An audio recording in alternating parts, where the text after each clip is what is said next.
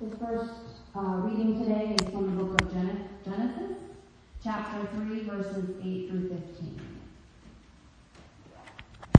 And they heard the sound of the Lord God walking in the garden in the cool of the day. And the man and his wife hid themselves from the presence of the Lord among the trees of the garden. But the Lord God called the man and said to him, Where are you? And he said, I heard the sound of you in the garden, and I was afraid because I was naked and I hid myself. He said, Who told you that you were naked? Have you eaten of the tree of which I commanded you not to eat? The man said, The woman whom you gave to be with me, she gave me the fruit of the tree, and I ate. Then the Lord God said to the woman, What is this that you have done? The woman said, The serpent deceived me, and I ate. The Lord God said to the serpent, Because you have done this, cursed are you above all livestock, and above all beasts of the field. On your belly you shall go, and dust shall you eat, all the days of your life. I will put enmity between you and the woman, and between your offspring and her offspring. He shall bruise your head, and you shall bruise his heel. This is the word of the Lord. Thanks be to God. The gospel reading today is from the book of Mark, chapter 3, verses 20 through 35.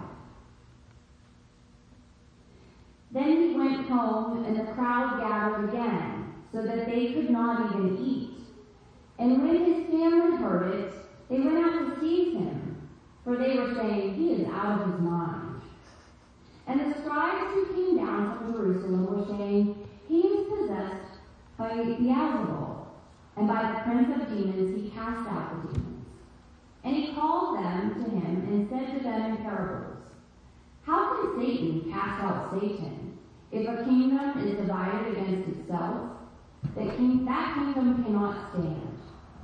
And if the house is divided against itself, that house will not be able to stand. And if Satan has risen up against himself and is divided, he cannot stand, but is coming to an end. But no one can enter a strong man's house and plunder his goods unless he first binds the strong man. Then indeed he may plunder his house. Truly I say to you, all sins will be forgiven the children of man, and whatever blasphemies they utter. But whoever blasphemies against the Holy Spirit never has forgiveness, but is guilty of an eternal sin. For they were saying he has an unclean spirit.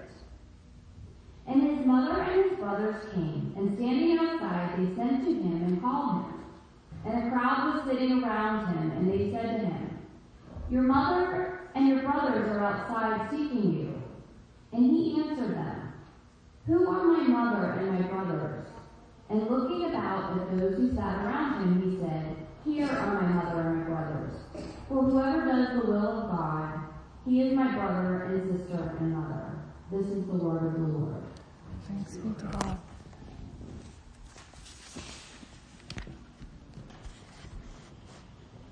May the words of my mouth and the meditations of each of our hearts be pleasing and acceptable to you, O God, our rock and our redeemer.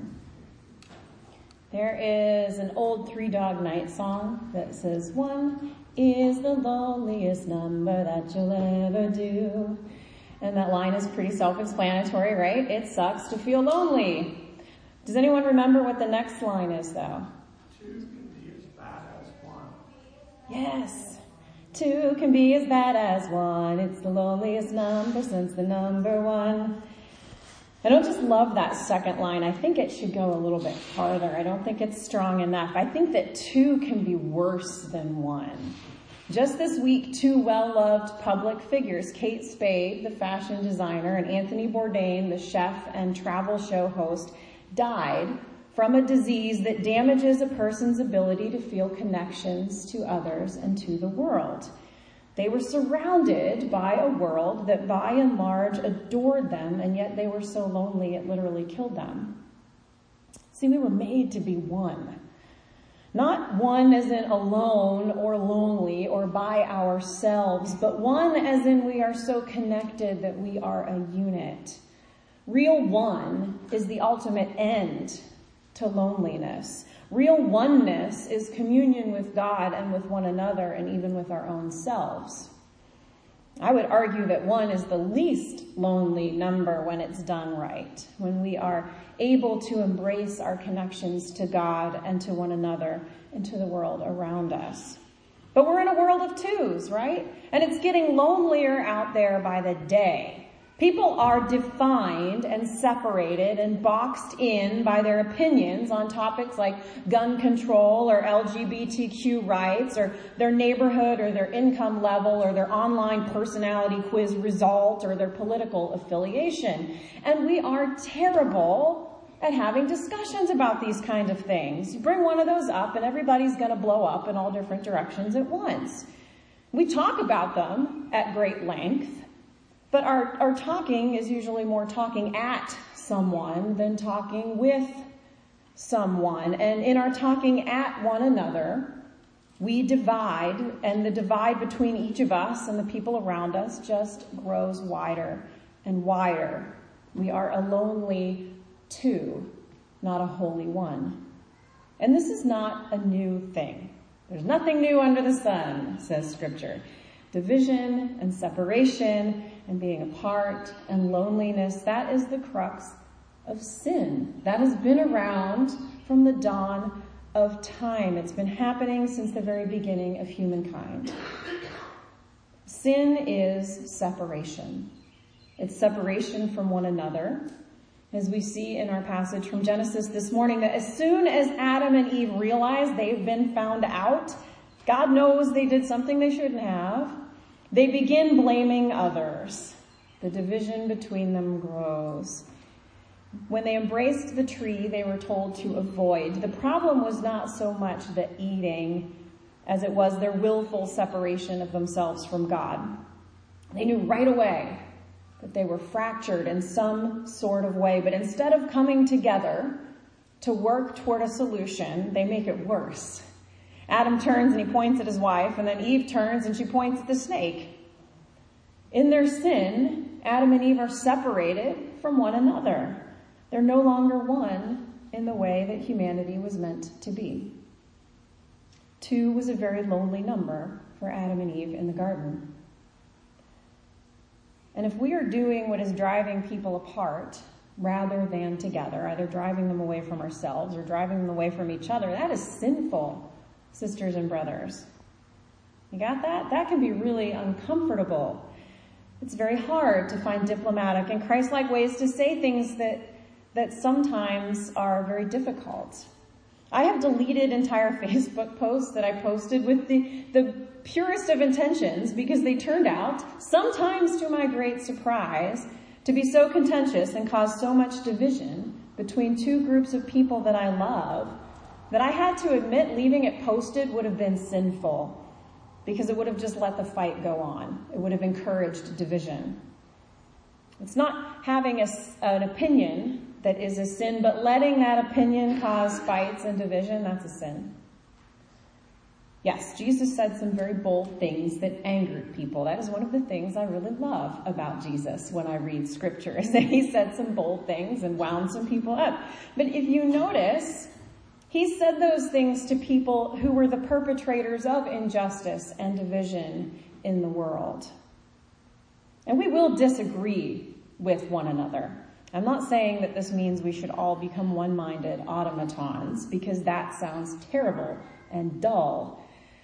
A few of us had a really great discussion the other day. We had a lot of great discussions the other day around lunch, but one of them was about how some people love it when we sing the Apostles' Creed. And some people hate it when we sing the Apostles' Creed. And some people love it when we recite it. And other people find such life out of the singing of it. Now, the sinful solution to a disagreement like this, the sinful response in this conversation is to approach it with the old my way or the highway response. Right? So either you're right or you're wrong in this, and if you're wrong, tough. We're gonna do it my way anyway. But God's way is to remember that we are all a family. And sometimes in family, you bend and you share and you compromise and you shake things up, which is where that conversation ultimately landed. In other words, those who love the sung version made a loving decision to honor those who like to recite the spoken version and to embrace it when we recite it that way. And those who love the spoken version made a loving decision to honor those who like to sing it and to embrace it when we do that. What a beautiful example of oneness. In our sin, we're not just separated from one another, though. We're separated from God and from the ability to, to feel God's presence. Adam and Eve aren't just separated from one another when they start pointing fingers and assigning blame. They're separated from God. They're so separated from God that as soon as they hear God walking in the garden, they hide. Here they are in the most beautiful place created, the place where they should be the most connected to God. And instead of savoring God's presence, they hide. They hide from it. And we still do that. We do that to ourselves. We drive ourselves away from the presence of God or hide from the presence of God. And sometimes we do it to others as well. And if what we are doing is driving us or others away from God, that's sin. That means if the church is doing something that chases people away, that something is sinful. And I'm not saying we have to cater to the masses or have some sort of peppy rock concert and self-help seminar every single Sunday. We're not talking about numbers of butts in seats. We're not talking about attracting people at all cost. Because you can have a church full of people who are hiding from God's presence. But I am saying that I've seen churches sin by having music so bad it chases people away. I've seen churches sin because they preach against certain groups of people rather than for God's glory and love and compassion. I've been to churches whose greatest sin is boring worship, so boring that nobody new is ever going to want to stick around for it. Now, if this week, if anyone asks you what your preacher said at church, you can say she told us being boring is a sin and then do something really weird just to throw them off. I had someone tell me once that they went to church. It was their first time ever going to church. And they sat down and they were told by a very grouchy regular that they were in their seat and they would have to move. And that person walked out and never went back to church again. What a petty thing to do that drove that person away from God. So thank God the story doesn't end with Adam and Eve hiding from God and hiding from one another. I'm going to be very honest with you right now. I very much wrestled with the gospel passage this week. It is a weird one, am I right? There is a lot of really strange stuff going on in this passage. You've got demons and blasphemy and Jesus saying, who are my mother and brothers? And his mother and brothers going, he's lost his mind. He's not even eating right now. And then you've got this doozy. Truly I say to you, all sins will be forgiven the children of man and whatever blasphemies they utter. But whoever blasphemes against the Holy Spirit never has forgiveness, but is guilty of an eternal sin, for they were saying he has an unclean spirit. And that very section of this passage has been misused throughout church history. It has been used wrongly to eternally condemn anyone from suicide victims to people who swear or curse at God. This Mark passage is the sort of passage that lectionary pe- preachers like myself look at and wonder if it's worth taking on this week because there's so much other stuff to do. I just did not feel like doing the work necessary to deal with this passage. I even wondered if this would be a great week to start a summer sermon series and go off lectionary for a few weeks just to skirt around it. See, sometimes our sin is separating ourselves from God by separating ourselves from the passages of scripture we struggle to understand or don't want to bother understanding. And of course, just last week I preached about how God messes with our comfort zones and routines, which is hilarious, God. So here we are in Mark 3 this week. And it was the Genesis passage that saved this gospel passage for me. Which is weird because it's not like this Genesis passage is all that cheerful either. But it gives us the traction we need to get to what Jesus is talking about. This is about unity. It's about being one, not being two. It's about bridging the gaps that sin made at the very beginning of time. Whoever blasphemes against the Holy Spirit never has forgiveness. Not that they aren't offered forgiveness, but that those who refuse to live into that forgiveness can't have it. Right? It's about division. It's about separation. And then Jesus says that all around him are his family. It's not that he's rejecting his actual mother and siblings. He's extending the definition. He's issuing a statement of unity. You must be united to God. You must be open to the movement of the Spirit. And you must love one another. Be together. He's redefining the idea of family. He's broadening it to mean so much more than biology. It is possible to break free from two-ness and experience oneness with one another. Jesus is saying your definitions of who is part of you are too narrow. We don't have to live in two-ness. We can live as a house united, as that house of the strong man. We can live together with one another because we're so much stronger that way. One of my very favorite movies ever is Finding Nemo. You cannot argue with me that there is a better movie out there. You can, but you're not going to get very far. In, in Finding Nemo, a small clownfish named Nemo gets scooped up by a diver and is taken away to live in a fancy saltwater tank in a dentist's office. Nemo's mother and siblings at the very beginning of the movie have been eaten by a big, scary, dramatic fish. So of course, when Nemo is scooped up and taken, his dad Marlin freaks out. Nemo's all he has left. It's his only son, his one child, his only real family, and he's gone. And so Marlin goes on this wild journey to go find Nemo and to bring him home. He swims with sea turtles, he goes to a recovery meeting with vegetarian sharks, and he even goes for a ride in a pelican's mouth. It's such a great parable for how God will go to any lengths to find us and bring us back. There is no separation, not even the great wide ocean that can keep God's love for us away. It's also a great companion parable for Jesus' statement that these are my mother and my brothers. You see, along the way, Marlin meets a blue fish named Dory. And Dory has short-term memory loss and she is constantly forgetting what they're doing and why. And she is constantly annoying everyone around her because she can't remember anything but her name. But she's also eternally optimistic and cheerful, and she is hands down my favorite character in the movie. And by the end of the story, Dory has become a part of Marlin and Nemo's family. While she is a huge pain to keep track of, and she drives Marlin crazy because of what they've been through together, they are family. Finally, one of the best scenes in the movie is one that sums this all up very neatly. Just as Marlin and Nemo are dramatically reunited, as always happens in a Disney movie, right? A fishing net drops and scoops up a huge school of fish right next to them. And poor, clueless Dory is scooped right up with all the other fish.